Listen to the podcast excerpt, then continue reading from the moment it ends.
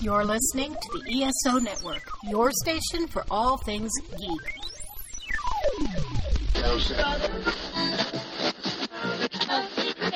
Uh-oh. Guess what day it is? Guess what day it is? Huh?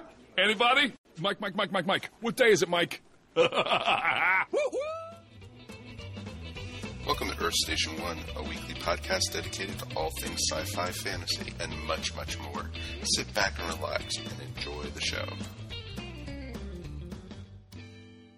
Hey there, listeners, and welcome to another episode of the Earth Station One podcast. That's right, folks. We are back, and we are being joined tonight by Ashley Pauls later, and we are choosing a classic film that she has not seen yet.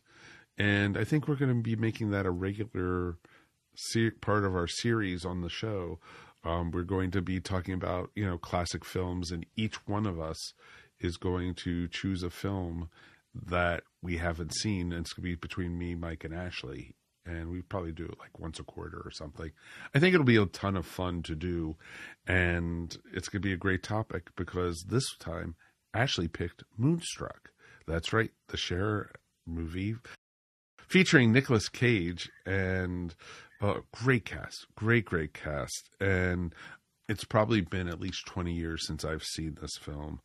And it was a ton of fun, and you know, I had Judy sitting next to me the whole time quoting the movie and talk you know doing the lines with it and everything.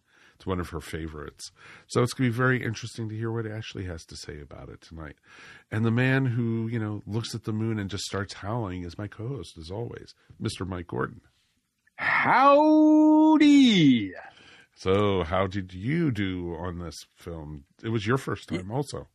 It was my first time seeing it too. Yeah, it kind of snuck by me uh, in 1987 because um, it is um, uh, 35 years old, right? Yeah. Uh, woo. Yeah. So, um, so yeah, um, and uh, it, it was one of those movies that uh, made quite an impact when it came out.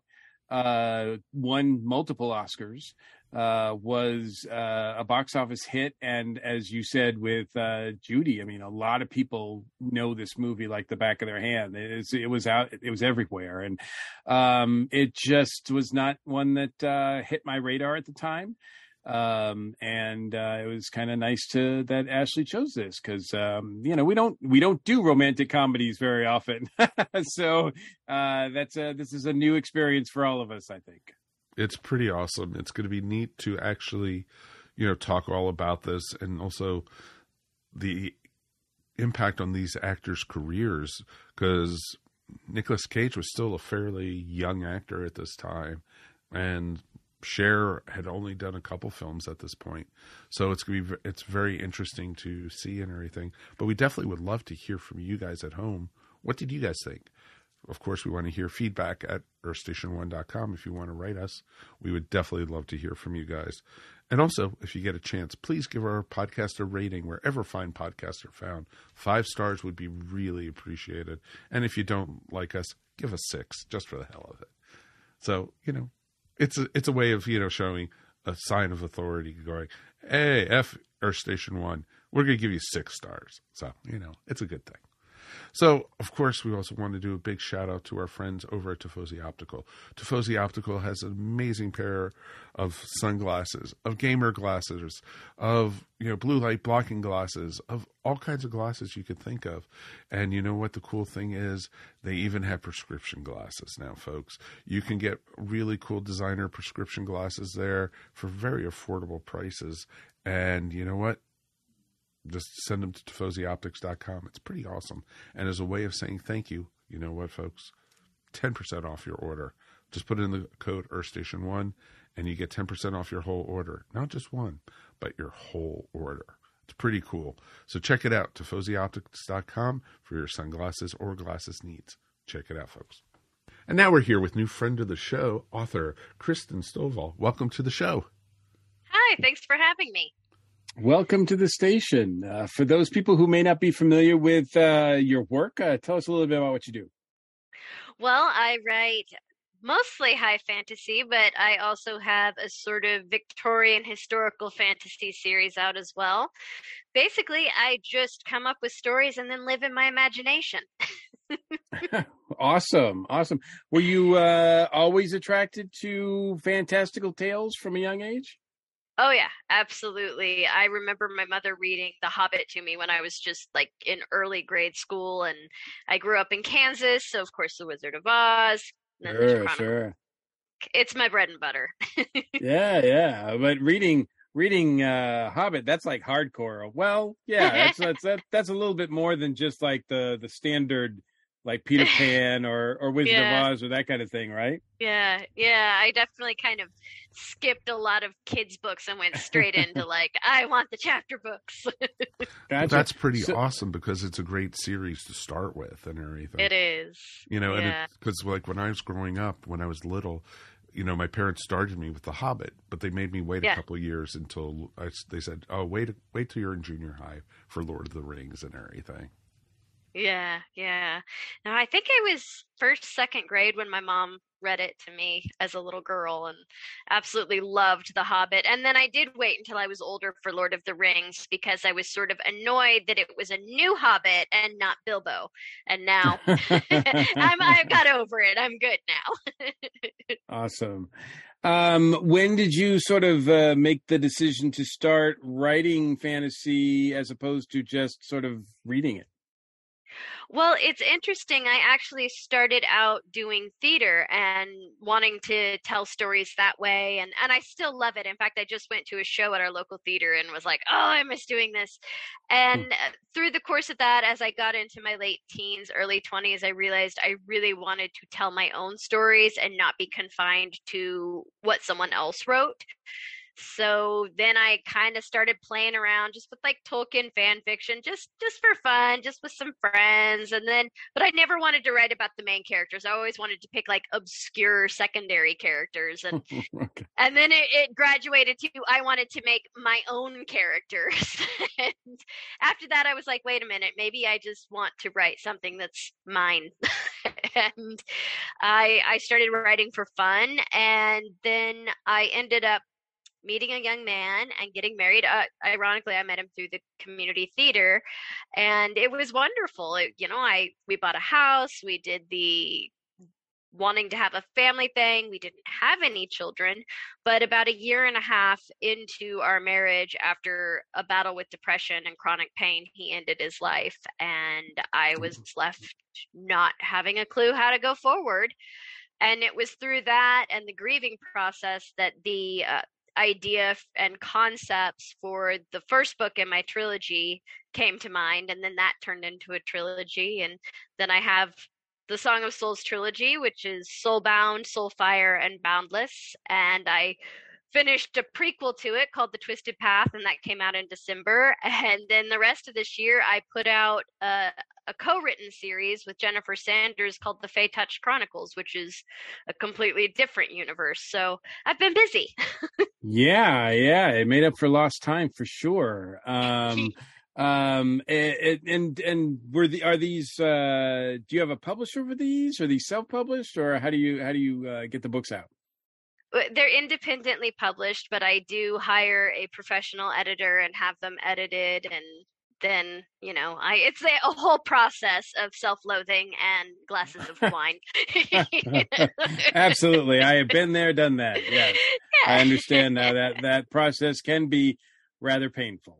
Yes, and I and it it's published under my umbrella company of Boundless Fantasy, and we have a few other things that we put out as well, including handmade perfumes and stickers, and just basically anything to enhance. If you come to a booth at a Comic Con that I'm at, like I want it to feel like you're at a market in a fantasy realm. So anything that enhances that and just makes it fun for the fantasy lover. Well, it sounds like the the Song of Souls trilogy in particular is one that is uh very much uh personal to you i would say right Yes, uh, yes, for obvious is. reasons and um and what was in that process like of sort of channeling that that sort of everything that you were going through Well, my husband was well known in the community, and this is a small town, and his death was uh, rather public. So I found myself grieving in a very public way. It was like going through the worst thing in like that could happen to me in a fishbowl. And writing the books gave me a way to talk about what I was feeling and what I was going through that was safe and had that level of separation. The main characters, Aislinn and Rory, they are not me. They are not Dustin. Uh, the thing, there are a few things in common. Aislinn is a widow. Uh, Rory is the spirit of her soulmate after he's passed away, and her pet name for him is the same. But for the most part, I tried to have a very clear, not us, Hmm. just fantasy thing because that that's a little too much, little little too up close and personal. Yeah. so that you know, it just gave me that ability to work through it, to find purpose in what happened, and to say goodbye. Because when you're 28 and you know you're Mhm. supposed to have your whole life ahead of you, and then it just gets completely thrown out the window. It, it really just gave me closure and it gave me that chance to say goodbye and and then it gave me a sense of purpose and direction and now i'm just really happy with where my life is. And and the response from readers is is is something that uh, is is sort of a tool that they can use as well you think or? Yeah i've had a few people uh, one really memorable interaction was another young widow who reached out to me after I think she'd read the first book and had read my story and she just she reached out to me and needed someone to talk to who'd been there and that was a really impactful moment to know that you know what I had created was helping somebody through what I endured and it was a really humbling and powerful moment. And I've had other people who've come forward and said, you know, this was so great because I could identify with loss and the journey of, of working through that. And it's it's really a good feeling to know that something that you love doing and that you're passionate about and that helped you is also helping other people.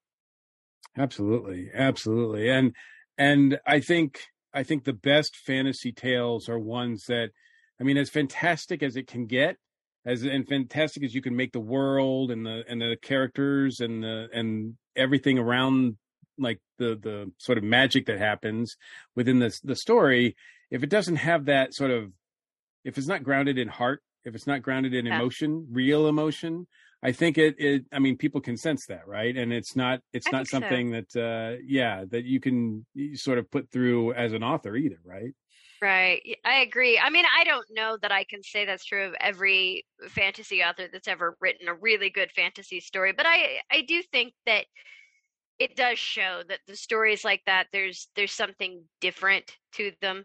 And you know, maybe that's just my perception of them, but it it does feel like there's just a level of depth that you don't always get in a book.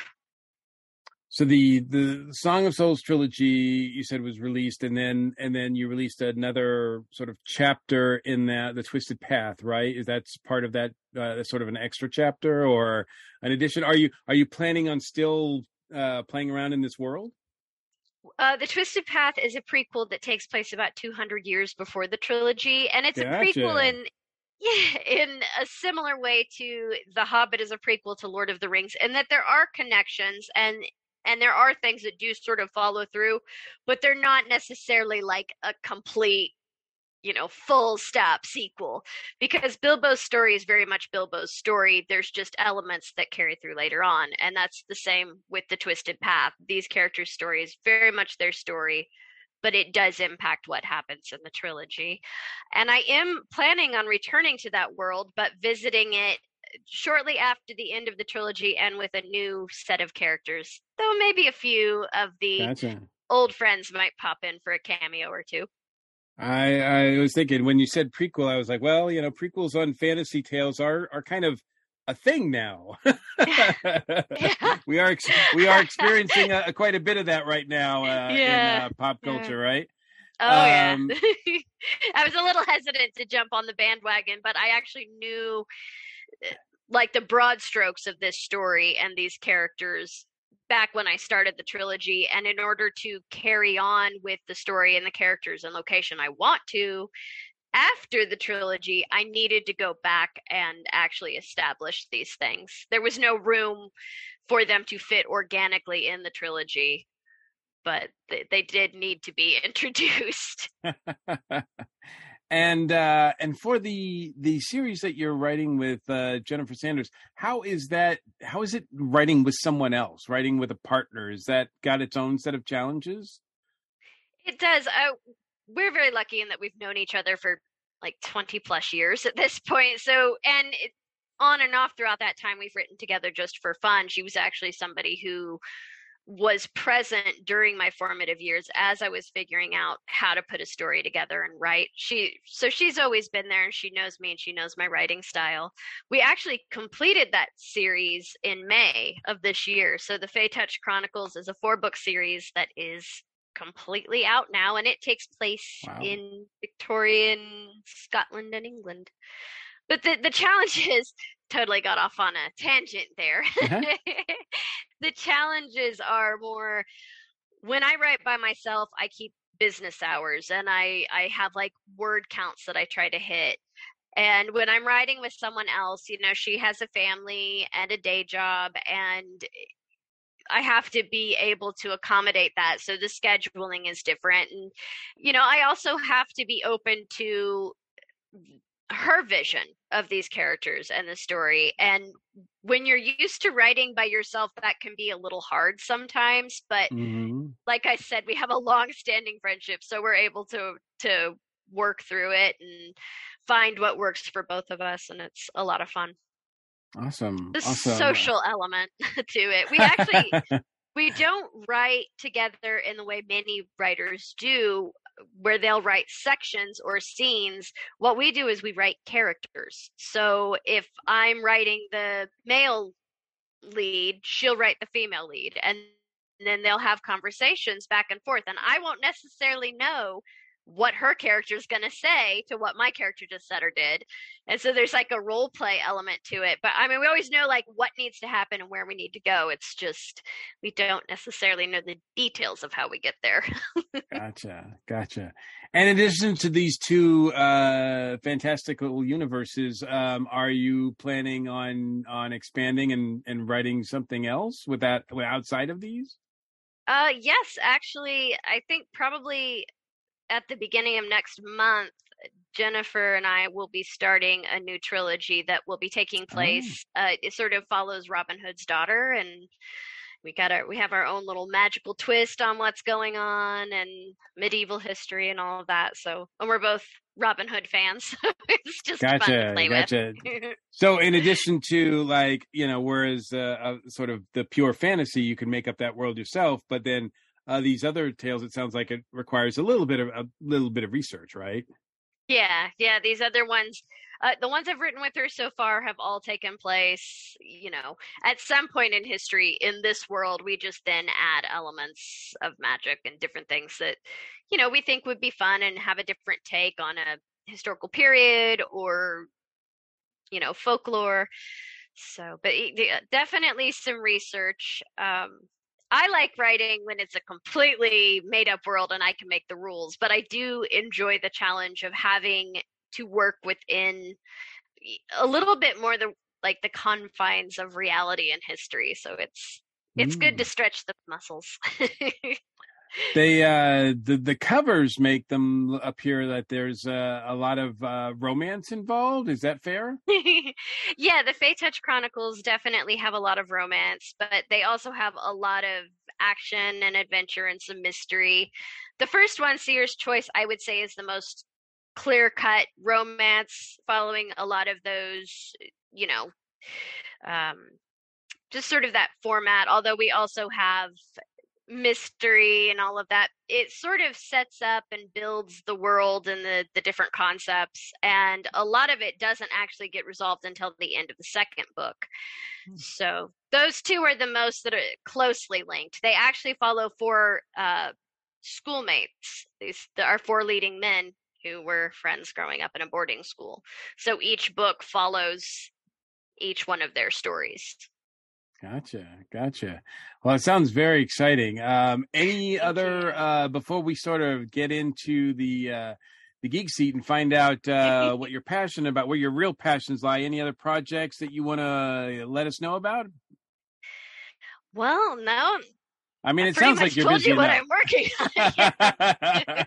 I mean, it sounds like you're more than busy enough. So yeah, I've been um, hitting the con circuits on and off as well. And, awesome, uh, awesome. I've had a little bit of a lull where I've been able to catch my breath these last few weeks, so I've been letting myself because I needed it. I've put out five books since December. I'm a little tired. That's that is crazy. That is crazy. But congratulations on that. That is impressive in and of itself. Um, Mike, I, I think she's ready. I think we're ready to find out where her passions lie. Oh, this is going to be interesting. All right, I'm ready for this. Let's go. All right, Christen, are you ready for your first question in the geek seat? Hit me. Oh, well, you got it. Christen, what was your favorite geek out moment? Meeting Billy Boyd in Chicago. Awesome. You want to tell us all about it? I went to Wizard Con in Chicago uh, with some friends, one of whom cosplays uh, Scarlet Witch. So she convinced me to cosplay Black Widow. And I got to meet Billy Boyd because he's my favorite Hobbit. Got a great photo op with him. And when I was in line to get his autograph, it was before a bunch of people had showed up to line up yet. So we got to sit and talk with him for a little while. I had this little pewter pen that says it comes in pints, which is my favorite Pippin line. And he looked up and he goes, "Oh, I quite like that." And I was like, "Oh, thank you. I had it made." And in my head, I was going, "I'm not giving it to you." oh, that is awesome. Let's look at the flip side of that, though. What was your most disappointing geek out moment? Um, gosh, the end of Game of Thrones. You're not the only one. You're totally not the only one. I know. Funny as heck, but you're not the only one with that.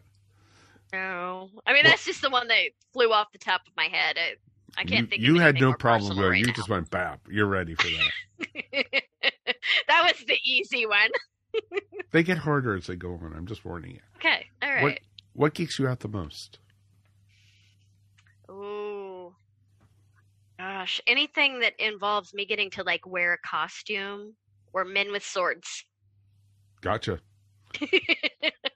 So if they're in costume and they weren't have swords with them, it's even more so. Oh yeah, yeah. Okay. Major swooning. okay. And now if they're in a kilt, watch out. You know. You know, I'm more of an armor person, but if they're on a horse, watch out, you know. Okay. Okay. what turns your geek off? Politics. Welcome to the club. Amongst Yeah. friends here. Anytime a show or book tries to preach to me, I'm like, I want escapism, not lessons. That is awesome. What fictional character would you like to meet the most? Ooh, what fictional character would I like to meet the most? God, there's a lot of them. Honestly, and I would like to like be in a room with any one of my characters, like actually get to talk to them. No, not any one of them. Some of them I'm really mean to. So not those ones because they'd be mad. Oh, you're the creator. Hold on. We need to talk there. You know. Uh, you're the one who came up with that. Mm, We Maybe. need that. We need to have a talk, young lady. What fictional character would you like to meet the least, or does that tie into the last one we just talked about? but I like to meet the least. Um, Sauron. That would not be good. That, No. Like big flamey eyeball. I just feel like there's no way that meeting's gonna be comfortable. no, no, he would see right through you. It's pretty obvious. Exactly. What is your favorite geek word, phrase, quote, or pose? It comes in pints. Sounds familiar. or may the force be with you. I mean, that's a, a classic. That is a classic. I like the other one too, though. Yeah, because that's a great. That just is applicable to so much in life. You know. You know, Billy Boyd is somewhere now going, I should have gotten that pen. I should have gotten that pen. yeah, he lives with regret because I didn't give him the pen. what is your ideal geek occupation?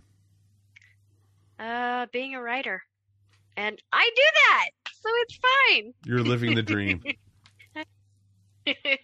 what geek occupation would you not like to do, though? Oof, what would I not like to do? Um, I don't think that I would want to like. I don't know. So many of them are appealing. True. um. Well, if we're gonna go with like some sort of fantasy geek occupation, I think there's some jobs like on the Enterprise that I wouldn't want, that I feel like would just be boring. Like, imagine if you're the transporter chief, like, there's just nothing to do until someone needs to transport. That'd be so boring. You're dusting the machine to make sure it's ready. exactly. Or it's like, ooh, maybe I could, you know, beam a meteorite over here, or maybe I could do this. Yeah, I would end up doing things with the transporter that would just be stupid. You know, one of the captains would walk in. Why are there fifteen thousand of those? Those they look like tribbles, but I think maybe they're off-brand tribbles. You hmm. know? like they were cuddly. Mm-hmm. It's, it's like, oh, hold on. They started with one captain. I just they just kept on multiplying. Oops. Oops. All right, Christen, are you ready for your final question in the geek seat? I'm ready. All right, Let's do it. this is for all your marbles. So, you ready for this? What is your ultimate geek fantasy? My ultimate geek fantasy would be to go into the Lord of the Rings and live with the elves in Rivendell. Wow, you did not hesitate. This is No. awesome. This is awesome. You know, most people, it's like, oh, that's a hard one. I've got to think. You were just like, bam, this is awesome. I know what I like. Elves. Elves. well, Christen Stovall, I've got some great news for you. You've made it through the Geek Seat. Congratulations! Mr. Mike Gordon, tell the young lady what she's won. You have won a lifetime subscription to the ESO network, a value easily worth $64.08. Hey, we've grown up. Yay! but the bad thing is, it's only in station money. It's not real. Oh well, that's okay. I play SWTOR and I have lots and lots of credits in that game. So um, it has been great to chat with you. Where can people go to find out more about what you're doing in your books and how they can get them? The very ve- best place to go would be the Boundless Fantasy page on Facebook. I am the best at updating that and keeping it going. That's the first place I'll I'll make announcements. They can also follow my personal Facebook account, which is Christen Stovall. I have a website, Boundless Fantasy Books. I am grudgingly on Twitter and TikTok, and I like Instagram. And pretty much you can just look for my name on all of those.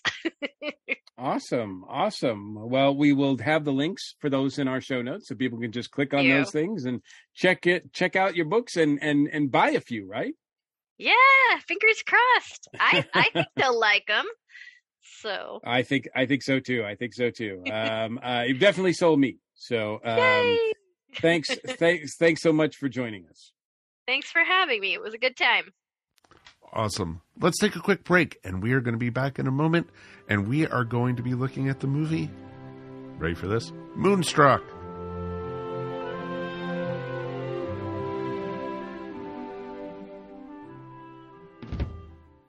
Hey, hey, we're Monkeying Around, a podcast about the Monkees. almost 12 years old. Davy Jones was it for me. I was having problems dancing and tambourining. I got overzealous and overly excited. Like we've had our own little version of Monkeemania 50 years later, which is just crazy. Be sure to like and subscribe to us on your favorite podcast platform. Check us out on Twitter, Facebook, and monkeyingaround.com.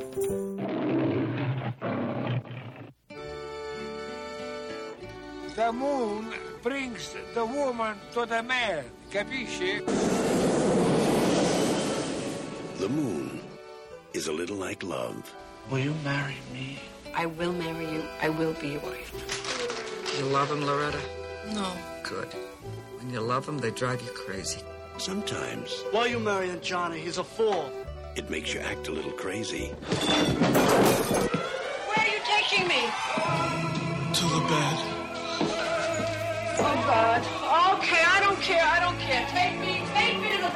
Isn't it romantic. You got a love bite on your neck. Your life's going down the toilet. You'll have your eyes open for you, my friend. I have my eyes open. I'll say no more. You haven't said anything. Ah, que bella luna. You ruined my life. That's impossible. You ruined my life. Look, it's Cosmo's moon. Why do men chase women? Nerves? I don't want to talk about it. That moon, that crazy moon. Now you don't. I love you. What? Snap out of it. I'm confused. They say there's nothing new under the sun. Wait a minute. Wait a minute. But under the moon, that's another story. You love him, Loretta? No, I love him awful. Oh, God, that's too bad. Cher. Nicolas Cage in a Norman Jewison film, A la familia, eh? Moonstruck. Hey everyone, welcome to Earth Station One, and we are here now for the main topic, and we are looking at the 1987 film Moonstruck. Ashley, this was your pick. Let's find out why. Yes. So, um, for my classic movie pick this year, I wanted to pick a movie that was turning the same age as I am. I thought that would be kind of a fun milestone to look at a movie that came out the year that I was born that I hadn't seen yet. And so I had a short list of items, but the reason I settled on Moonstruck was because one, it's easy to access. You, if you have HBO Max, you can get on there and watch it. So it's an easy classic to go back and discover. I am also endlessly fascinated by Nicolas Cage. I think he's really intriguing as a performer. He's done some great stuff and he's also picked some absolutely garbage roles. I just think he's fascinating. So I was intrigued right away. This is a movie with Nicolas Cage. And I also enjoy classic rom coms. I feel like uh, the romantic comedy is a little bit of a dying art. I know there's a lot of the kind of, you know, the holiday romance movies on Hallmark and whatnot, but I feel like the wide appeal rom com is something that we don't see as much these days, at least in the theater. So I thought it would be fun to go back and see what this movie was all about. All right. Well, it's my first time, and this is the first time you've seen it. I yes, yep. Had never seen it before. So it's the first time I've seen it as well. Now, this is also one of those movies that kind of got caught up in Oscar fever. Uh, it was released in December 18th of 1987, but that was only limited theatrical release, so it could qualify for the Oscars. It wasn't released nationally to everybody until January 15th, 1988, but it's still considered an 87 movie. So it is still the 35 year rule there. Uh, so we are uh, celebrating 35 years of Moonstruck. Um, I will talk about the box office because it was quite a success. Uh, the film finished third when it was wide release, uh, but it spent 20 non consecutive weeks in the top 10 Wow. and finally grossed over $80 million. Uh, if you round it up, it's $81 million, really. Um, considering that in the worldwide total, I'm sorry, was one uh, 122.1 million. Now, the budget of this movie was 15 million. So this was a huge success uh, internationally, locally, um, or I should say domestically. Um, critically, it was huge as well. Uh, back in the day, this is when uh, Gene Siskel and Roger Ebert were talking about movies every week, and they loved this movie. Um, the Cinema Score gave this an A minus. Um, the um, film historian uh, Leonard Maltin gave it four out of five stars. Uh, Roger Ebert uh, added this film among his great movies list, and you'll find this movie is on a lot of people's lists as for best movies of all time, best comedies of all time, best romance romantic comedies of all time. I think it's even on that list, uh, that book of like 100 or sorry, 1001 movies you should see before you die or something like that. Um, so, and it re- received tons of Oscar nominations and Golden Globe too. We don't really talk about the Golden Globes anymore, but, uh, but the, uh, Oscars, yes. Um, and it won three. Uh, one for Cher, one for Olympia Dukakis for Best Supporting Actress, and one for Best Original Screenplay. Um, so, by every sense of the word, this movie was a success. Um, except maybe from like, let's see what we think, right? Like Ashley, so so knowing all of this going in, uh, I'm not sure exactly how much you were aware of the plot, et cetera, et cetera. But what with with what you did know and expectations wise, what what were you thinking when you watched the movie, and overall, did were you satisfied by it? Yeah, so I didn't know a whole lot about the movie beyond that it starred Nicolas Cage and Cher and was a uh, romantic comedy. But one of the things that I ended up really liking about it was that the larger story of these close knit Italian families and how the interplay between them it's not just a relationship about these two people you have their families and their own drama going on on top of that. So i thought that added some nice layers to just the love story between the central characters. And this was just kind of a nice cozy feel good movie. After watching it um, i don't know that i would necessarily have gone like oh wow this is going to be an oscar winner or something like that. But I just found myself really enjoying it. It was fun to see the characters. I liked the setting, just watching the story play out, and I it just kind of gave me a nice warm fuzzy feeling after I watch it. Um, I can always kind of tell how much a movie is drawing me in because sometimes as I'm sitting downstairs, I'll work on a little craft, a little crochet or something like that. But this movie I just watched all the way through. So it held my attention and it was a lot of fun. So gave gave me a nice feeling afterwards. uh, Mike, what about you? What what were your thoughts when you originally saw it, and have you watched it since? And and and watching it again, uh, did you get more out of it or less, or how were your feelings about it? It's interesting because I didn't watch this when it was at the theaters. I probably watched it on cable when it came out, like HBO or Showtime or which one of those. And you know, it was it was an okay movie for me. Like Ashley said, I wouldn't have at the time thought it was an Oscar movie and everything. The performances were great. Don't get me wrong, and each one of them um, did fit their roles. It felt like you were just literally opening a window and looking into their lives, and I think that's what they wanted with it. And watching it again now, thirty-five years later it's real interesting for me because there's a big difference between Mike at 20 and Mike at 55. Mm. You know, it's a huge, huge difference. And you know what? It's very neat to see that, you know, it has a different point in my life and everything. Now I'm almost seeing this, oh, I've been there, I've done that, you know, type thing or oh, you know, yeah, I've gone, you know, been committed to somebody else, but you know, met somebody else. Yeah, I've I've done that. Gone know. to the opera with someone. Yeah, if that's what you want to call it, sure. Hey, symbolism is always good with me. And but it was but it was interesting too because this time I watched it with Judy, and it's one of her favorite films and literally seeing her squeal at different points and laugh her butt off at others and then also watching it and hearing watching her quote along with it is just amazing. And i think that almost gave me more pleasure than anything with this movie. So it was just real interesting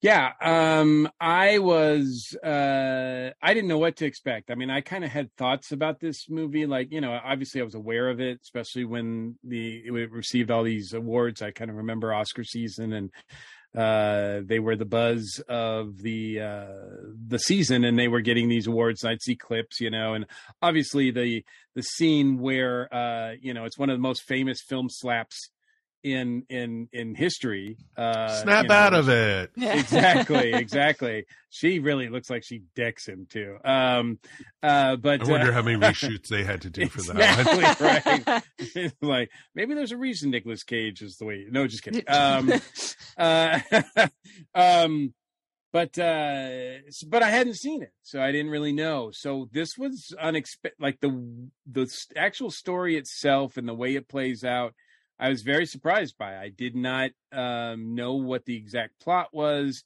I didn't know what Cher's, Cher's character was going in, and I was very interested to to watch that watch things unfold the way they did. Um, it's a very much a product of its time, um, and so I think it holds up pretty well. But yet, it does. It is set in the 80s, and it's pretty clear that it's set in the 80s. Uh, it has a lot of uh, you know fashion uh, from the 80s, as well as as uh, I don't want to say morals, but like sort of things that you don't see much anymore. As you pointed out, Ashley, you, you don't see movies like this anymore, uh, much anymore, um, for whatever reason. And I don't, I'm not saying it's a bad thing. I mean, I do like a good romantic comedy. I've seen many uh classic ones uh, that were done in the 40s 50s et cetera et cetera. Um and uh and i wasn't opposed to seeing romantic comedies at the time. I don't know why like i said i don't know how this one escaped me because i there's nothing in this that i overtly don't like um but watching it i found it i found it pleasant. Um i wasn't blown over like oh my god that's amazing.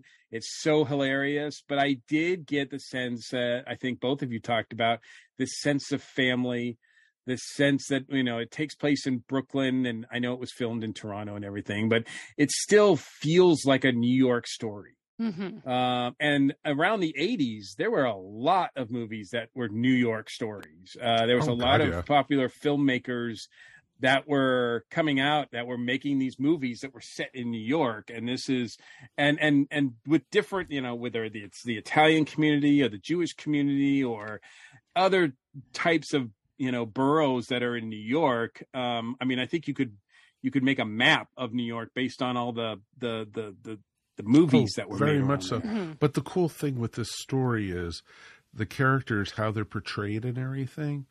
They could be any ethnicity too, like you were Mhm. saying. Yeah. They could be a Greek family. They could be a Jewish family. They could be Yeah. an, the Italians. It could even be Asian. It could be, you know, whichever. It doesn't matter.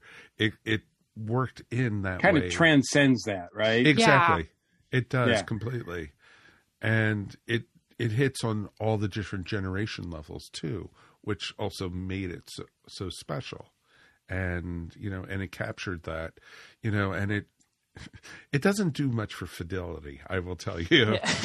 well, like I said, it's a film kind of of the 80s, right? I mean, the 80s was kind of not all about that, right? Like it, there was a lot of like um, you know, uh s- go to bed first and deal with the consequences later, you know, like that, that kind of thing. depends Um, depends when in the 80s because you know this was already you know from the story point and this yes you're completely right but you know this is right before the hit Right. of the AIDS scare and Yes. you know and the whole thing like that because you had during the 70s you know you had anything goes and everything but this was already 19 this was filmed in 86 87 and right which is so- just on that eve of that right Exactly. where it's yeah um all right let's uh let's talk about Cher uh i don't know that we've ever talked about Cher in our 12 years doing earth station one We might have talked Um, about her on one of the music ones or one of the sound. Possibly. I mean, she's obviously she's a music icon. Uh, most people know her for her music. Uh, but back then, uh, the end of the '70s, early '80s, her her music wasn't really doing like doing very well. Um, her music career wasn't doing well, so she switched over to do more acting, and she was really serious about it. She went to uh, school with Lee Strasberg, um, and one of the first uh, movies that she did in the early '80s was "Come Back to the Five and Dime," Jimmy Dean, Jimmy Dean. Which, if you've ever seen that movie, it's an incredible incredible performance art piece. It's really really solid. I do recommend that. That one uh i do remember watching uh back when it came out and it was i was stunned. It's an amazing movie. Mm, Another, um another great and- one right around this time period was with her in Witches. Um, well, actually, um, Silkwood is 83, and then she does Mask in 85, and then 87 is her big year. Like she does three movies. She has three movies that comes out in 87. Suspect, Witches of Eastwick, and then the end, the last of the eight in 87 is this movie. So in this movie, it really like catapults her. I think she was already being taken seriously as an actress because in Mask, I think she was up for an Academy Award She was. um, Silkwood, she was up for an Academy Award. I mean, she she won over a lot of people. So she was very much in the driver's seat when it came to doing movies. Um, she had um, yes or no. Um, I know that uh, uh, reading the um, bios of this movie uh, or the history of this movie, I know that uh, she really wanted Nicolas Cage, and the studio did not want Dick, Nicolas Cage. And we'll talk about him in a minute. But but she said she would she would not do this movie if Nicolas Cage wasn't cast, and so there he was. Um, so let's talk about Cher as a as an actress and as a persona. Um, I, I will say she's got a presence. I mean, when she's on screen, um, you know, it's it's hard to ignore her. I think she does a great job here. First at dressing down and playing like a sort of like average if you could ca- dare call Cher average, like a, an average character, like a sort of a, a a working class sort of role when she's doing the accounting and everything like that. Um, you know, it turns out later on that when they go to the opera, that her and Nicolas Cage both clean up well. Who knew? No, uh, um, but I know.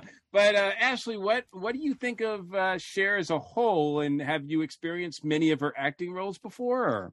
Yeah, I think this might be my first time seeing her in an acting role. And so I was curious to kind of see how that would work out because I feel sometimes people who are known for their music who try to cross over into acting or vice versa, it doesn't always translate super well. But I thought she did a great job as the as a performance. And just like you said, when you hear the name Cher, you think of this very glamorous, larger than life kind of persona. I mean, she's one of those artists that is known only by one name, like Cher, Madonna, and so on. But I thought she did a really good job dialing it back and seeming like this relatable person who's had, you know, hard luck in life. And she's, you know, not necessarily excited about the future. She's just trying to look for something that will set her up and be comfortable, not really necessarily confident in herself. And I think that takes a lot of talent to play somebody that would be so opposite from your uh, stage persona. I thought she was really compelling character, was really rooting for her. She was relatable. And yeah, because of this, I would go seek out other performances that she's been now just because I was impressed in this of her in this role. It's funny. She's 41 in this when she does this movie. Cher actually is 41, which makes her only 15 uh, years younger than Olympia Dukakis, who's playing her daughter, her her mother, um, and she's 18 years older than Nicolas Cage. Really? Um, wow. Yeah, yeah, she does not um, look it. No, I don't think she. I mean, she. You do not. I. don't- This does not seem like a December. What do they call that? A December. May December summer? romance. Yeah, yeah. It doesn't seem like uh, uh, one of those romances at all. It seems like they're pretty much of the similar age. Not. I mean, it, you get the impression that Cher's character is a little bit older, but not that much. Right. Um, but Mike, I know that probably for you, like me, we're introduced by Cher with Sonny. And of course. she's with Sonny for like even after that show ends, even after they divorce or whatever, she can't she can't like everybody links her with Sonny. Sonny, Sonny. It's not until she does mm. this sort of acting stuff in the 80s that she really starts to separate herself, right? Yes and no. In the seventies, she did have a string of you know number one hits on her own, and you know, like you know, tramps, gypsies, tramps, and thieves, and you know other ones that she did, and then I was also remember the romance she had with Gene Simmons, and the romance she had with Gregg Allman, and stuff like that. But you know, movie wise, you know, it's always you know for me it was Sonny and Cher, but then they broke up. She did her thing. He, he became a very weird senator.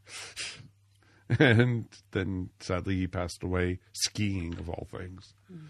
And you know, with Cher it was always interesting, you know, and you know, I think of her more as an actress now than I do think of her as a singer.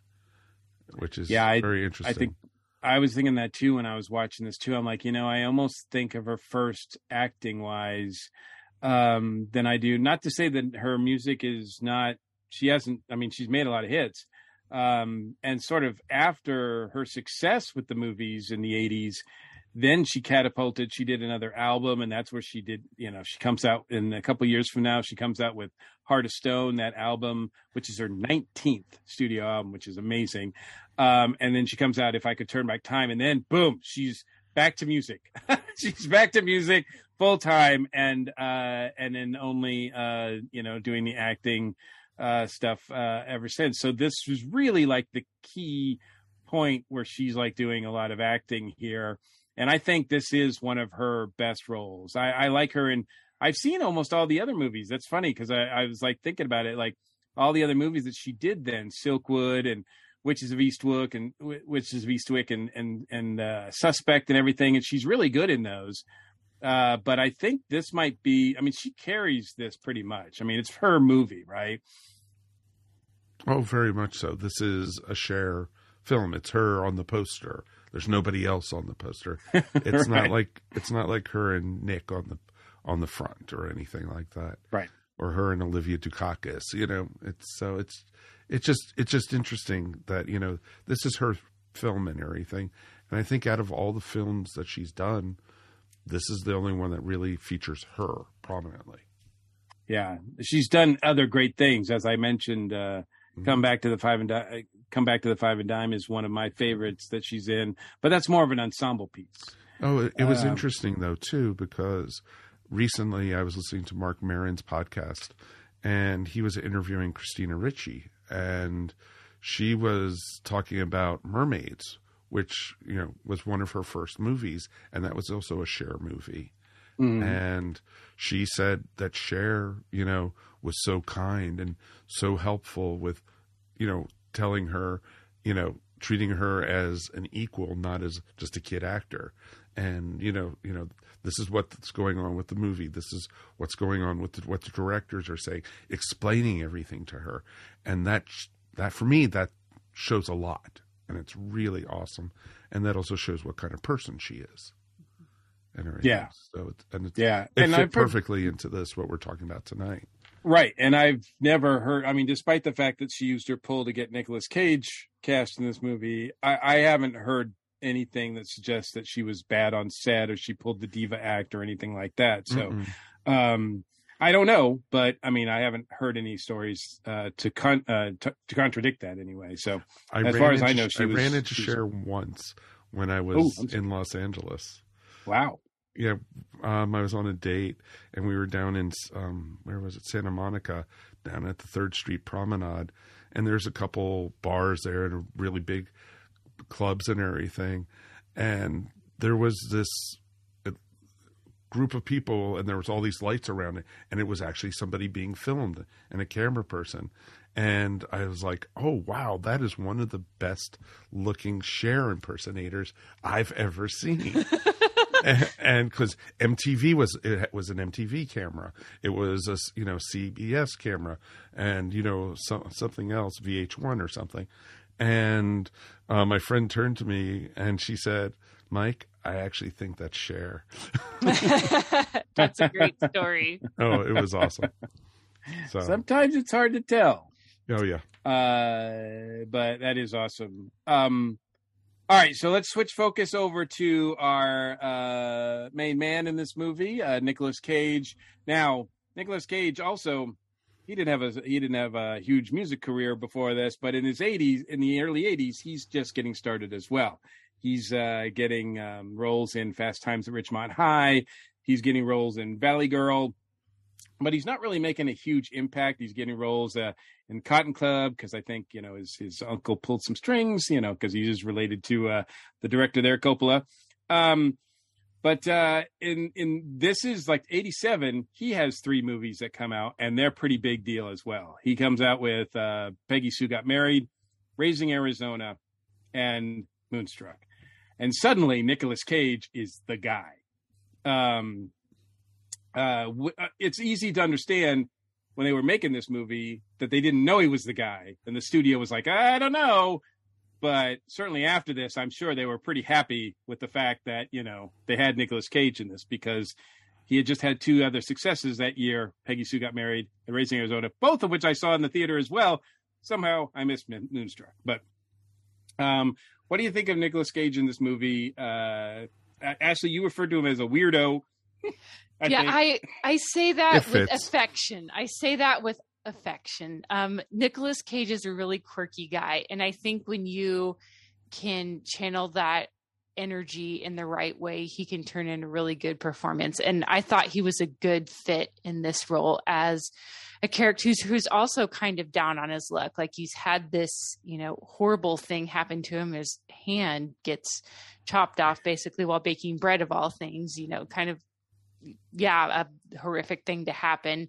And that's kind of defined him and he's kind of stuck in a rut. But one of the most interesting conversations was when he's talking about like oh my hand and then that led to all these other bad things happening and the loss of his relationship and then Cher kind of turns it around it's like maybe that relationship was bad for you all along and she was just looking for an excuse to leave you or something like that and kind of helps him hope for the future again and he kind of does the same for her. So it's interesting to see them keep running into each other and to feel that pull towards each other and it's fun to see them both kind of get dressed up for the opera because they strike me as people who who don't haven't done a lot to necessarily like treat themselves or to go do something big and fancy like that a lot in the past few years so they kind of inspire a, fresh spark for life um, between each other. So yeah, I don't know if I was a casting director, I would have thought necessarily to put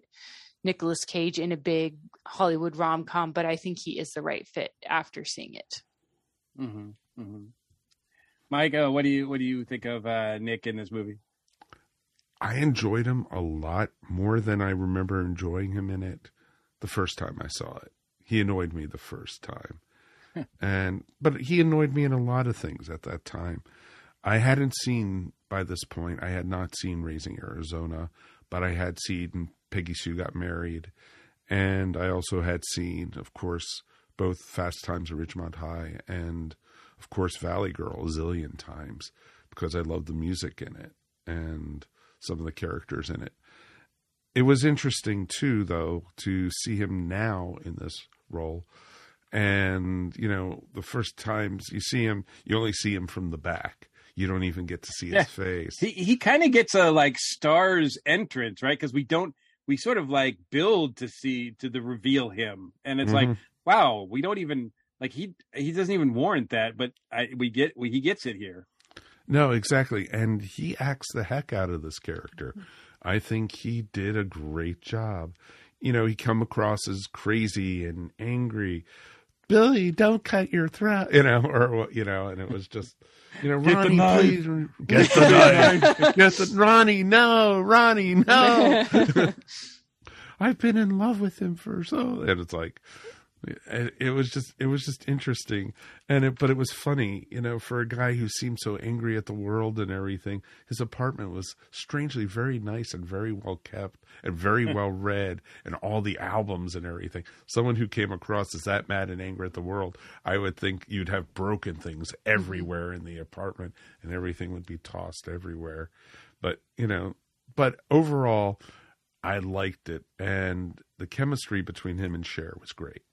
I thought they clicked right from the very first scene, and which was awesome, and I enjoyed it. You know, you know, you know, and like, Judy kept on getting mad because I kept on calling him, "Hey, there's old Woody," you know, with his hand and everything, and. Hmm. You know, he turned his head for a moment, and his head, his hand went into the bread cut slicer. It's like, and before I knew it, his hand was gone. It's just like, ew, ah. But yeah, it was, it was an interesting character. I liked him, and you know, it was his quirkiness in this, and his love for opera was just awesome. And what made you know you when I first saw it, I thought, oh, this movie had to take place over a couple weeks or something, but no, it was literally over, you know, Like a weekend, two, two think, days, right? yeah, two or three days, and it was it was funny as heck, and total thumbs up. I really, you know, Nick Cage was fun in this one. Yeah, I think I uh I appreciated the fact that he he sort of acted in this movie and I bought it. He didn't sort of you know, I think Nicolas Cage kind of just has gotten used to playing Nicolas Cage in whatever Mhm. movie he's in. And he you get so you get the same kind of like Nicolas Cage like doing this and Nicolas Cage doing that. You don't really feel like he's playing a different character. Nicolas Cage doesn't disappear. But in this I kind of felt like he disappeared. Um the accent uh I thought was was like it's not his normal way of talking. Uh so I appreciated that. Um it was sort of smooth and and uh and even though he was he was crazy and full of rage, at least when we first meet him, that kind of disappears a little bit. I mean, we still see echoes of it, but but I mean, you can't have a romantic comedy if he's just going to be full of rage, right? And and be do crazy stuff. So, um, you know, he has to have a heart, and uh, I think that comes through with his love for the opera, and certainly the sequence where they're at the opera and they go to the opera together. I mean, it's funny because when he says to her, you know, like all I want is one night with you at the opera, and then I'm done. Like you don't have to, you can do whatever. I, I'll, I'll leave you alone forever. And you're like, yeah, that's probably not going to happen. Like, like, like I don't believe that for a second. but, but he, he he feels earnest at the time. Um, and it's a really sweet moment with them uh, discovering each other on the steps of the uh, or by the fountain at uh, Lincoln Arts Center. Um, and it's it's it's really nice. I I also thought it was cute too when uh, he when he when they're setting up the date and he says like I'll meet you at the Met and she has to come back and be like where's that like you think New Yorkers know where everything in New York is, but she's lived in New York all her life and she's never been to the Met. She has no idea where it is. I thought that was pretty pretty uh fun little line there. Um what about other and see for me it's like it's weird too because I'm not watching this as it comes out. So I have no idea. I mean at the time I was I was interested in Nicolas Cage because I was liking what he was doing as well. In a lot of ways he was really like one of the big faces from the 80s uh to come out of the 80s for me uh because he just seemed to symbolize that and and uh you know outside of those people who were in John Hughes movies there was like Nicolas Cage. He was like the bad he was he was like too crazy to be in a Nicolas in a John Hughes movie. Um but let's talk about some of the other characters. Uh this is full of a lot of other interesting characters fun characters to watch. Uh, Ashley, was there anybody else in the in the cast that uh, that really um, uh, resonated with you?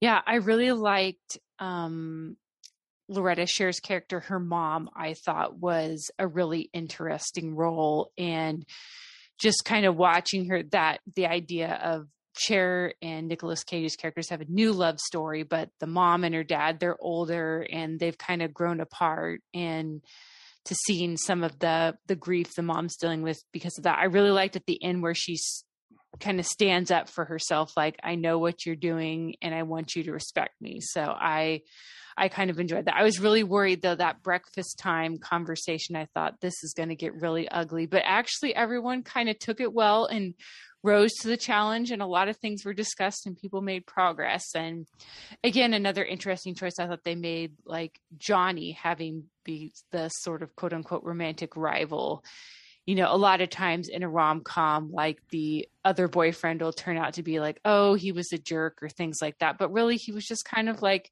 a regular guy and they weren't they just weren't right for each other so kind of working working through that relationship. I also enjoyed the aunt and uncle. I thought that was really cute how the uncle was talking about the moon and how like they were just still in love after all this time. So I thought they were really sweet, fun characters. So I I enjoyed the scenes they were in. Uh Mike, what about you? So many different characters were really awesome in this one. Um Olympia Dukakis was just awesome as Mhm. the mom. She was awesome and I loved it. Do you love him? Yes. Oh, too bad. Yeah. Oh. that just makes it worse. the, the, the first time though, the first time when Yeah. she asks, like, she like, "Do you love him?" and she's like, "No, I, you know, I don't love him." Good, because then Yep. that's like that's the, that's the way it should be with because if you love it, like then everything goes wrong. But um, uh, I think that's why we have like we're not really, you know, we we are with Cher and, or I should say, Loretta and Ronnie as their relationship develops because we know that there's no love between Loretta and Johnny, right? No, It's, Johnny is such a baby. Cher was, you know, she was doing everything for him. You know, you even have to get down on your knees. You have to give me a ring. You know, everything. And it he was, didn't even bring a ring. no to propose to her. he he was an idiot. He was a total idiot. And now that his mother survived, you know, it's like I can't marry you. You know, it's just like because he needed he needed he was going to ask Loretta to marry him because he needed another mother figure in his Mm, life Yeah. and everything. And it was just interesting. Good call. Yeah. And it was just it was just interesting. Perry, you know, Frasier's dad, John Mahoney, yeah, which was awesome to see. And a lot of people also knew him at that time from uh, what was it? The uh, movie where um, he was the father in Say Anything. Oh yeah, yeah. And well, he had just started, I think, in Suspect with uh, Cher that year as well. So, Mhm. and I don't think he played a very nice man in that, if I remember correctly. But No, but you know, he loves getting water thrown in his face. I will say that. He has a history of it. And everything. it's And interesting because he seems like such a jerk, right? Like you're seeing him, and then, uh, and then it's that weird sort of thing that you're like, oh, this only happens in movies, right? Where uh, uh, Rose has dinner with him, and it turns out to be, even though she's hurting and he's a jerk, it's just kind of this interesting, fascinating dinner. You're kind of like, I was kind of like, you know what? I don't really care to go back to the opera and watch the other two. I'm like, I'm more interested in this like dinner here. Like this is really interesting. But it was interesting the whole time at the opera. You were just waiting till, you know, basically Oh, yeah. Saw her father. Oh, it was yeah, just yeah. it was just a matter of time. Inevitable. hmm And so it was it was funny as heck. And you know, even when you had Ronnie right next to him at the bar and everything when they were getting drinks, because they didn't know each other from Adam. So it was Nope. it was awesome.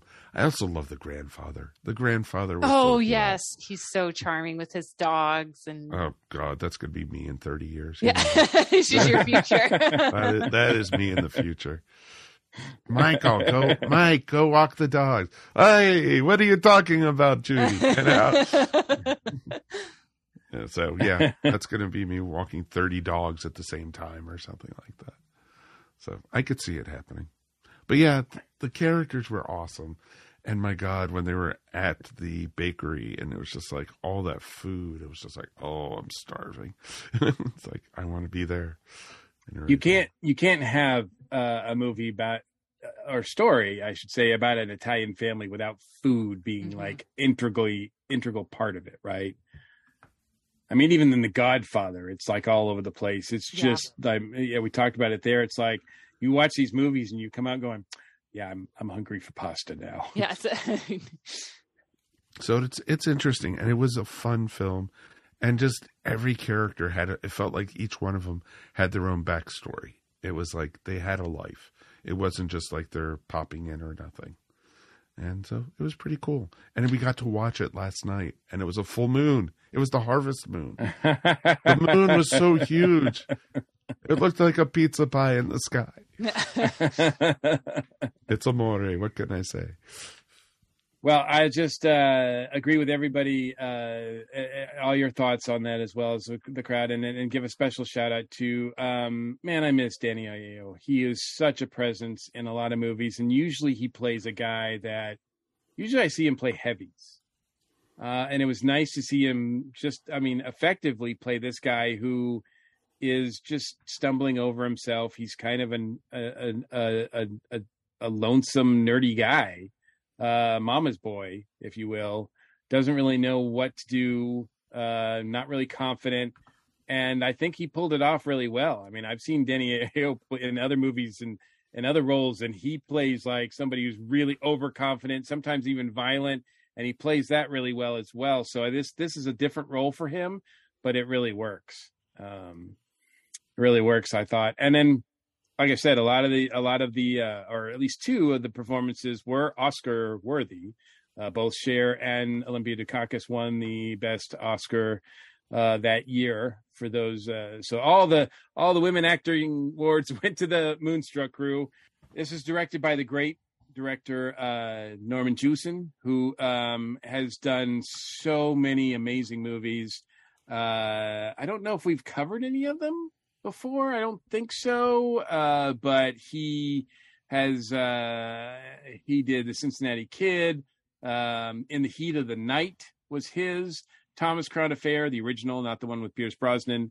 Um, he did the movie adaptation of Fiddler on the Roof, as well as the movie adaptation for Jesus Christ Superstar, uh, and Justice for All, Soldier Story, Agnes of God. Goes on to make uh, movies. I think he he uh, last one he did was in 2003 called The Statement. And uh, unfortunately, I do not. Oh, he's still around. So he's 96. Good lord. So uh, if you're listening to this, Norman, awesome job. uh, he's been nominated for Best Director for three times. Uh, Moonstruck was one of those times, but he has not. It, it, it's an award that has eluded him. So uh, he should get a special Lifetime Achievement Award, which I think he might have, but I'm not sure. So, uh, but uh, but yeah, he's a great he's a great director, and I think you know, there's nothing fancy here. There's no like, you know, stylized shots or anything like that.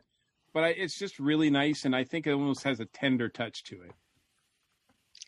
Yeah, it's a really great character piece, and just one of those that makes you feel nice while you're watching it. Oh, Yeah, very I'm- much so.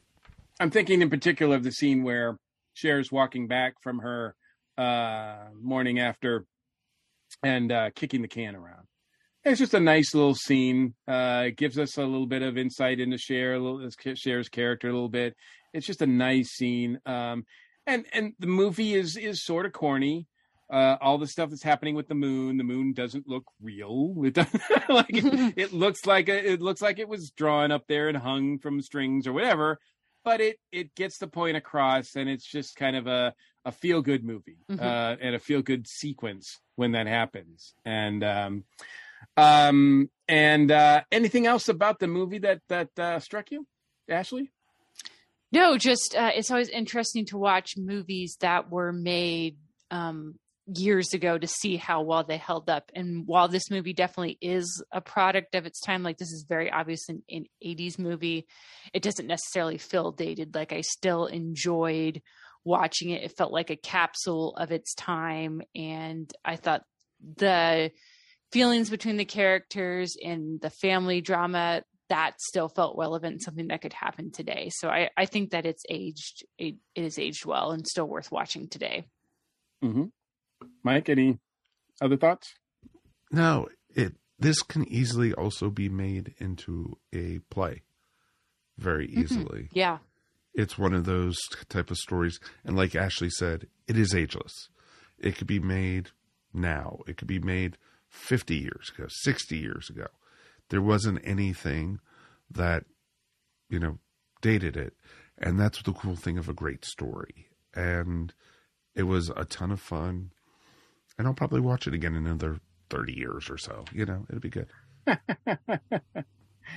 I will also say that the uh, soundtrack was pretty nice as well. Uh, all the excerpts from uh, La Boheme, um, which is I'm not a huge opera fan, but uh, I did appreciate the music there. Um, in fact, uh, Michelle wasn't watching the movie with me, but she came out and she was like, "Where's that beautiful music coming from?"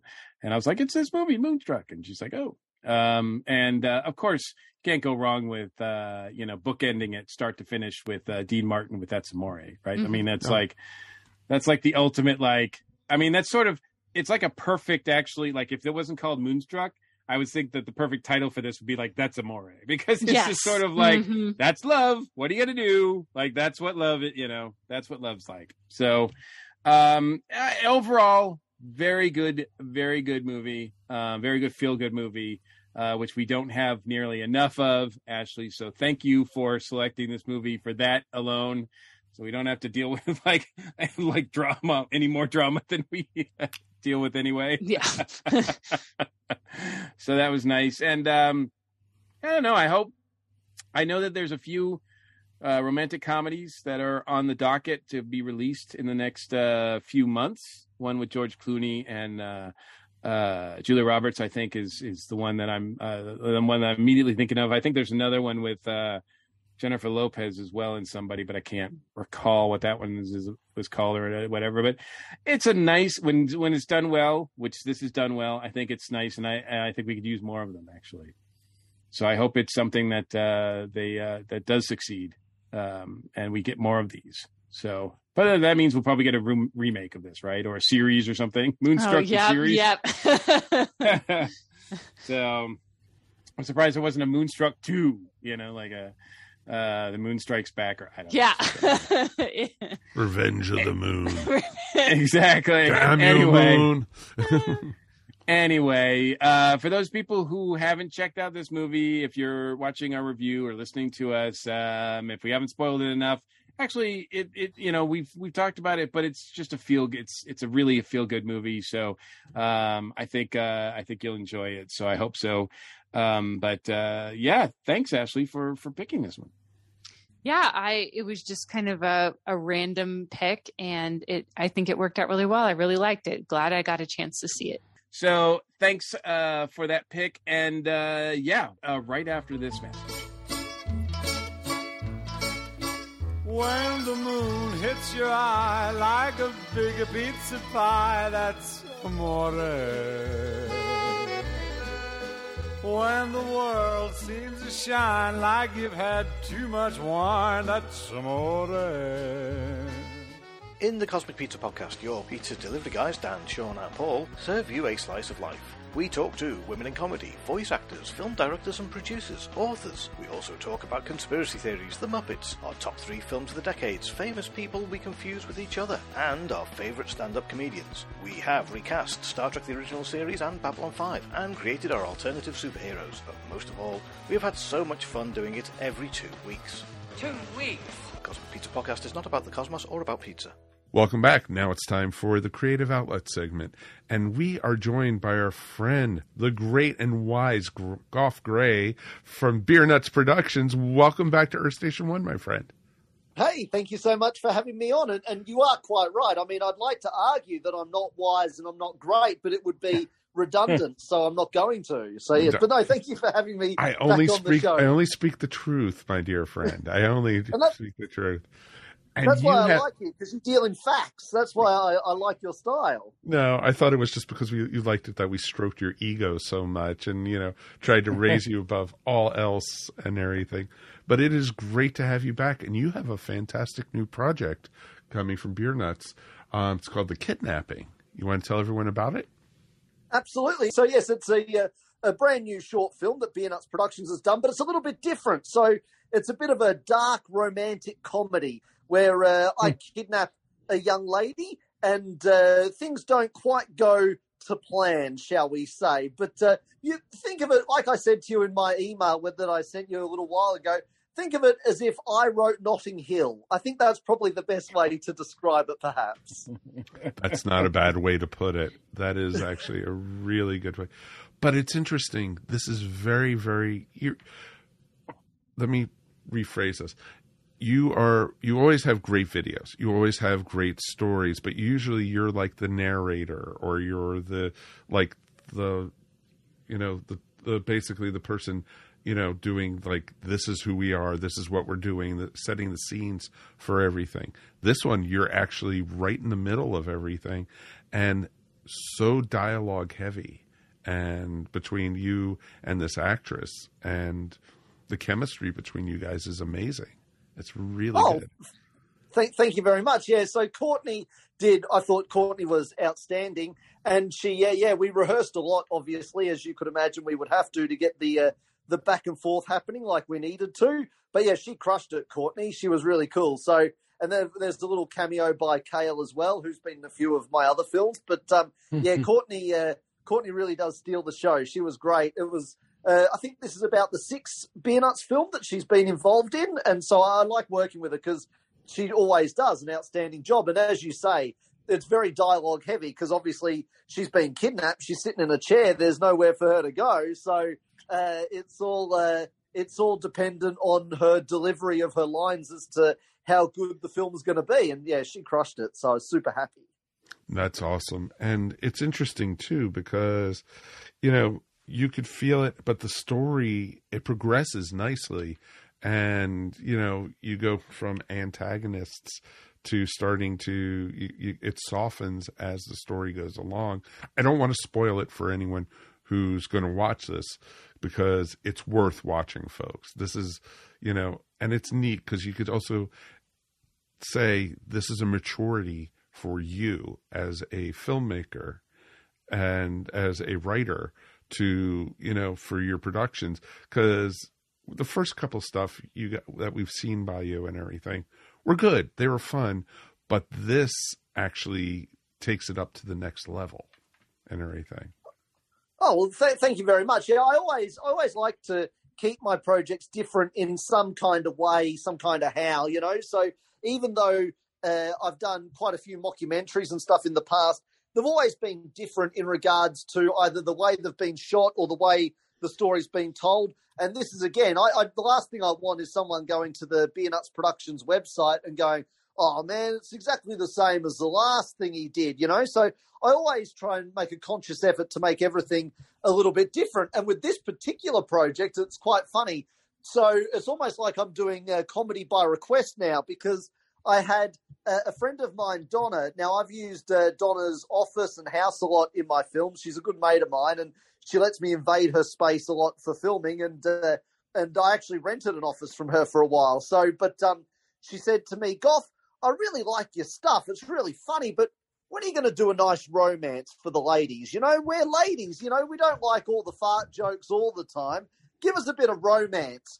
And then I had uh, another friend of mine said, you know what, Gough, I reckon you'd play a good villain. You need to be a villain in one of your films. So I thought when I when I thought about writing something new, I was like, okay, well we'll do a romance for Donna, but I need to play the villain. So how can all that come together? And the obvious answer to me was a kidnapping. So a romantic comedy hmm. that's like I say, a little bit dark and twisted, uh, with a with a kidnapping at the center of it. That is awesome, and it, it works perfectly. And it, the twists you have in it is really fun. And you know, so what? Tell me about the process. How long did this one take to make? Yeah, so it's quite funny. So even though, excuse me, even though there's only uh, three actors in it, um, it still took quite a while because uh, whereas I usually have quite a few actors and stuff, and so I'm rehearsing with him on one day and them on another day and all that sort of stuff. This time, even though there was less people, there was a little bit more involved because there was more rehearsal time that was required mm-hmm. because obviously Courtney and I especially needed to have our back and forth really, really down. So yeah, even it took the same amount of time. It's just that the focus was put in other areas, let's say. So yeah, so it's quite funny in that regard. So yeah, still still about a, a 12 week process to get it done. And obviously, the writing of this one was a little bit more tricky because uh, I did have the goal of not having a cast of thousands in this one, not for any other reason than I just thought if we're going to do a romantic film that's based around a kidnapping, we can't really have you know a massive cast or anything. So I, I wanted to keep it all you know as succinct as I could as well. So that obviously is a bit of a challenge when it comes to to writing, but um yeah, I, like I say, I wanted to keep everything a bit different. So that was that was another goal. But yeah, in regards to timeline, around the same, just focusing in different areas. I uh, uh when it seems like you just churn these out like one right after another, one right after another. Um, and I wonder where in the process are you like as you're promoting this one like do you already have the next one already like written and or is it in pre-production or how how far ahead are you? Uh, well to answer that question uh, as soon as i get off the uh, the zoom call with you fellas i'm going to do uh, the first rehearsal with the actress for the next film. So there you go. Wow. Uh, yeah so the kidnapping was released i reckon uh, first week of august i reckon or second week of august uh, so now we're the, halfway through September, let's say. So yeah, so as soon as the kidnapping uh, got released, and uh, I could tell that you know it wasn't going to bomb, and people were liking it, and it was going to make a bit of money, and I had uh, was able to budget the next film out. Then uh, yeah, we uh, I started getting to work pretty much straight away. So yeah, what what I do is um, my work schedule. I don't do a lot of sleeping. Sleeping's for the weak. So I uh, I do I do a lot of my writing kind of after hours. So once it gets to about eight, nine o'clock at night, that's when I sort of focus on writing because obviously I won't get interrupted with emails and phone calls and that sort of stuff. So I can do a, a bit of a solid block of uh, of writing. So plus for some reason, I don't know what it is, maybe some kind of uh, somebody could tell me one day, but I seem to be more creative when the sun goes down. If you were to sit me down first thing in the morning and say write something, I wouldn't be able to do it. My brain's not working. But for some reason, as the day goes on and goes into night, I seem to get more creative. And as the nighttime rolls around, it seems to be the ideal time for me to do my writing. So, yeah, I'm always working on something somewhere, somehow. So, absolutely. That's pretty awesome. That is awesome because it, it feels like you put, you're now putting out probably like three films a year or so. Yeah, that's correct. Yeah, so last year we did three. This year uh, I plan to do three. Plus, obviously, I've done uh, two audio downloads, like uh, not podcasts, but like written comedy sketches that people can download. And I've also got the podcast as well, the weekly podcast that I do as well. So, um, yeah, so pumping out as much as I can in as many different areas again, so that people, whatever people's, uh, I mean, I know I focus on the comedy genre, but whatever people sort of like is, whether they prefer audio or video or or they, they prefer a certain style of comedy. Hopefully, I'm catering to it. That's uh, that's my goal. So yeah, absolutely. That is awesome. And you know, of course, how can people find you, my friend? Absolutely. So yes, uh, beernutsproductions.com is where people can download. So this is our 27th film, so they can download Wow. all the films. Yeah, from uh, from beernutsproductions.com. Plus, like I say, the audio downloads. Uh, the podcast is all over the podcast networks, but you can also listen to it off the website. So yeah, just uh, and of course the social medias. Just type in Beer Nuts Productions into your your Facebook, your Instagram, your Twitter, and uh, we will pop up and give us a like and a follow and a share. Uh, I'm not sure. Actually, you fellas might be able to answer this. Facebook have done a whole big new rebranding, and I can't find any of the buttons that you're supposed to press to like and share things anymore. So uh, maybe uh, maybe some folks out there can uh, message me and give me some uh, good Facebook advice because uh, I hate when websites do that. But uh, Dump that's it. just my Facebook. Nobody needs it. I'm not. A, I'm not a fan, to be honest with you. I really don't like it. Yeah, I only use it for business purposes. You know, people people say to me, "Hey, Gough, do you see my thing on Facebook?" I'm like, "No, I have no time for that at all. I log in, put up my post, and get out of there as quickly as I can." But in saying that, Beer Nuts Productions is on Facebook, so uh, yeah, give me a like and a follow and a share, and you can keep updated with all the films and uh, all that sort of stuff. But yeah, the kidnapping uh, people are really enjoying it, which is fantastic. I'm so pleased that you fellas uh, got a bit of a chuckle and enjoyed it as Absolutely. well. And, uh, yeah, yeah, beernutsproductions.com to answer your question, Mike. Awesome, sir. Thank you as always for joining us. And you know what, folks, definitely check it out. It's definitely worth it. All right, folks, let's go and take a break, and we will close up the show.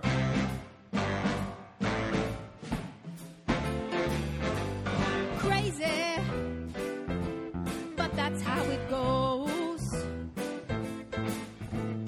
Millions of people living as foes. Welcome to a Geek Girls Take. I'm your host Angela, and this week this Geek Girl is talking about the announcements from D23 for Star Wars and Marvel from this past weekend. So we got some great Marvel and Star Wars announcements at D23. Many we already knew about, but we either got trailers for them or release dates, which we didn't already know about before. And we also got to see some new stuff that we hadn't heard about yet. Now, let's start with Marvel. We got a trailer for Werewolf by Night and a release date of October of this year for the special, and it'll air on Disney Plus. Audiences at the Marvel panels also got to see footage from Black Panther Wakanda Forever, Ironheart, Ant Man and the Wasp Quantumania, The Marvels, Daredevil Born Again, which also has a new logo, which looks really cool, Echo, Loki season two, Anthony Mackie came out and talked about Captain America New World Order, and we also got the announcement of Matt Shakman as director of the Fantastic Four movie. You may remember him if you watched WandaVision, since he was the director of that show as well. We got cast announcements for the Thunderbolts movie, which is really interesting pick of characters for this film. We have Yelena, Ghost, Taskmaster, Red Guardian, U.S. Agent, Valentina, and Bucky, which is an interesting group, and I really wonder if we're going to see Zemo in this at any point. There was also a trailer for Secret Invasion, which has me really, really excited for this series, and also just shows us how tired Nick Fury is after trying to save the Earth for the last decade. On the Star Wars side, we got a trailer for Tales of the Jedi, an animated series that will have different shorts talking about the backgrounds of different Jedi characters like Ahsoka and Count Dooku. I think this is really smart because it'll give people who haven't seen the Clone Wars cartoon to actually like learn who Ahsoka is and learn some background about her before the Ahsoka show starts. We have Star Wars Skeleton Crew, which is a show set in the Republic timeline and focuses on a group of children who are lost in space. We got a trailer for Mandalorian season 3, which has me really, really excited for this show because the scenes between Mando and Bo Katan and Baby Grogu are just really exciting, and I can't wait to see them in context of the show. Young Jedi Adventures, another animated show focusing on Jedi younglings, and I'm guessing Yoda, who's training them because he is in all the promotional material. We also got announcements for the new Indiana Jones film, as well as a trailer for the Willow series that'll be airing on Disney Plus. Well, thanks for listening to a Geek Girls Take. What will I talk about next week? Well, you're going to have to listen to find out. Everyone these days could use a little support, and your friends at the ESO Network are no different. With the ESO Network Patreon, the cool thing is, is when you help support us, it's you who will benefit. With four tiers starting for as little as 25 cents a week, you can listen to some of your favorite network podcasts early, hear exclusive content, maybe get some ESO swag, or even possibly take a shot at the geek seat. All you need to do is sign up at patreon.com backslash ESO network.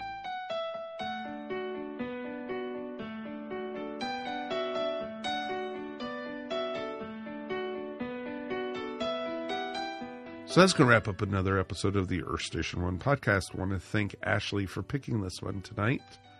Oh, thank you. It was a lot of fun. It's kind of nice sometimes to take a break from all like the rush of all the newly releasing movies and TV shows and just go back and watch something for the first time that was made in the past. So I I enjoy any chance I can to get to do those. No, it's pretty awesome. It was a lot of fun to be able to revisit this and see, you know, the story again from a different side. It was pretty cool. Anything you want to shout out about tonight? Yeah, I would just encourage people. I mean, it's easy to get caught up in all the new movies and TV shows, Marvel and Star Wars and all that coming out. But if you get a chance, and I need to be do better about this too, go back and watch something that you've always wanted to see that you haven't gotten a chance to watch because there's been so many great movies and things that have been made throughout the years that um, I know that I haven't got to see and I don't want to miss out on. And I think it really adds to the richness of your experience as a movie reviewer if you've kind of seen how Hollywood has evolved and developed over the years. So I know there's a lot of content to keep up with and I, I'm behind.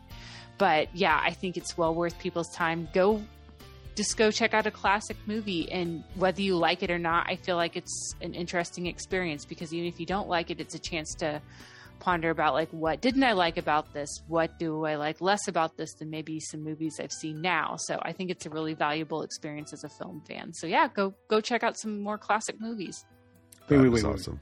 Is Ashley telling people not to watch Star Wars stuff?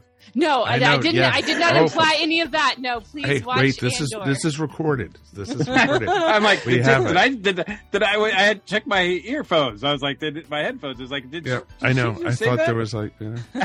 did everyone go watch andor in a couple weeks on disney plus but also a classic movie so and you should have put it in an and. What you That's said? right, Don't- and- and. Yeah. Okay. We Don't, don't come for me, George Lucas. This will go into our next promo. Don't watch Star Wars. oh by gosh, Ashley yep. Add that to the list of wacky things I've said over the years. Ashley says, Podcast. "Don't watch it." Yeah. And Mr. Mike, we've made it through another one, my friend. We did, and as always, it's my pleasure. Anything you want to shout out about, sir? Absolutely. Last week I shouted out to uh, many people I could to making uh, Dragon Con weekend the wonderful weekend that it was. Uh, but this week it's sort of adjacent to that. Um, I want to uh, also uh, give a special shout out to everybody who supported the Dragon Con report uh, while we were recording and when we were releasing them throughout the year. Those episodes, we're getting ready to record our final episode, our wrap up episode of the Dragon Con report in a few weeks, and that's always a lot of fun. But uh, it, um, you know, it really seeing some people come up to me during the convention. One person even wearing a shirt with the Dragon Con uh, report logo on it, uh, talking about how much they really meant uh, how much the show meant to them to help prepare them for the convention weekend was really uh, inspiring to hear. Our um, social media, uh, according to the reports I was looking at just the other day, we reached over 2,000 people in that weekend with our uh, posts and uh, on Instagram, on uh, Facebook, and everything like that. So that really means a lot to us that uh, you guys are taking the time and, and we are producing something useful for you guys. So uh, I really appreciate that. Anybody who's listening to the Dragon Con report, and if you've got suggestions on how we can make it better, um, uh, please reach out to us because we're always trying to improve it. After we record the next one, we're going to take a break and we're going to regroup. And before we tackle uh, the Dragon Con 2023 report, um, we're also uh, looking for uh, you know assistance any way we can get it. So uh, we really appreciate you guys and all the support you give us. Very much. It's always nice when people come up to it. I'm going to piggyback on that real quick because Thursday, when I was doing the newbie tours and such, um, some of the people on my tour said, We really appreciate the Dragon Con report. We were actually listening to it on the way up here. Or, you know, we I had people because I was wearing the T-shirt and everything, um, and people would see it. Pe- more people actually said they knew me from the Dragon Con report at the con than they knew me from ESO or Earth Station Who or the some of the other stuff. A lot of people still said, you know, thank you for all the things you do, but it was interesting. This is the first year the Dragon Con report got so many views or so many people commenting and such. And the cool thing about that is, I think it was our transition to video. I think it was the quality of Mike's hosting and the ideas he's been coming up with. But I think it's been a combination of everything. And I think it's finally paying off. And thank you, everybody who's been listening and commenting and everything. It was a great, great feeling. And, you know, it's one of the best feelings in the world when somebody does that. Um, but one of the not nice feelings is COVID. And folks, some of us we're not so lucky coming out of Dragon Con. Um, Thursday night, I tested positive for COVID, and I had not been feeling well since Dragon Con. Um, at the con itself, I started having a sore throat and just steadily started coughing and started getting, you know, sneezing and everything. And by Thursday, I had like 101 fever. Judy at first thought it was just allergies or something. And because we were fully masked, we were the only time we ever took off masks is when we were outside or when we were sitting at a restaurant. And any of the restaurants we sat at were not around people. We made sure of that. And, you know, we shared a room with other people and we, you know, shared a room with Judy, of course. But luckily, none of them have, you know, tested positive, which is wonderful. Friends we saw at the con, none of them tested positive. So I'm glad I was the one who took the hit because out of everybody, I have the strongest immunity. I have the strongest, you know, constitution and everything. And so far, I've been able to handle it fairly well. You know, there's a couple days of feeling like total crap. I'm not going to lie about it. And anyone who says, oh, it's just a cold, no, folks, it's so much more than a cold.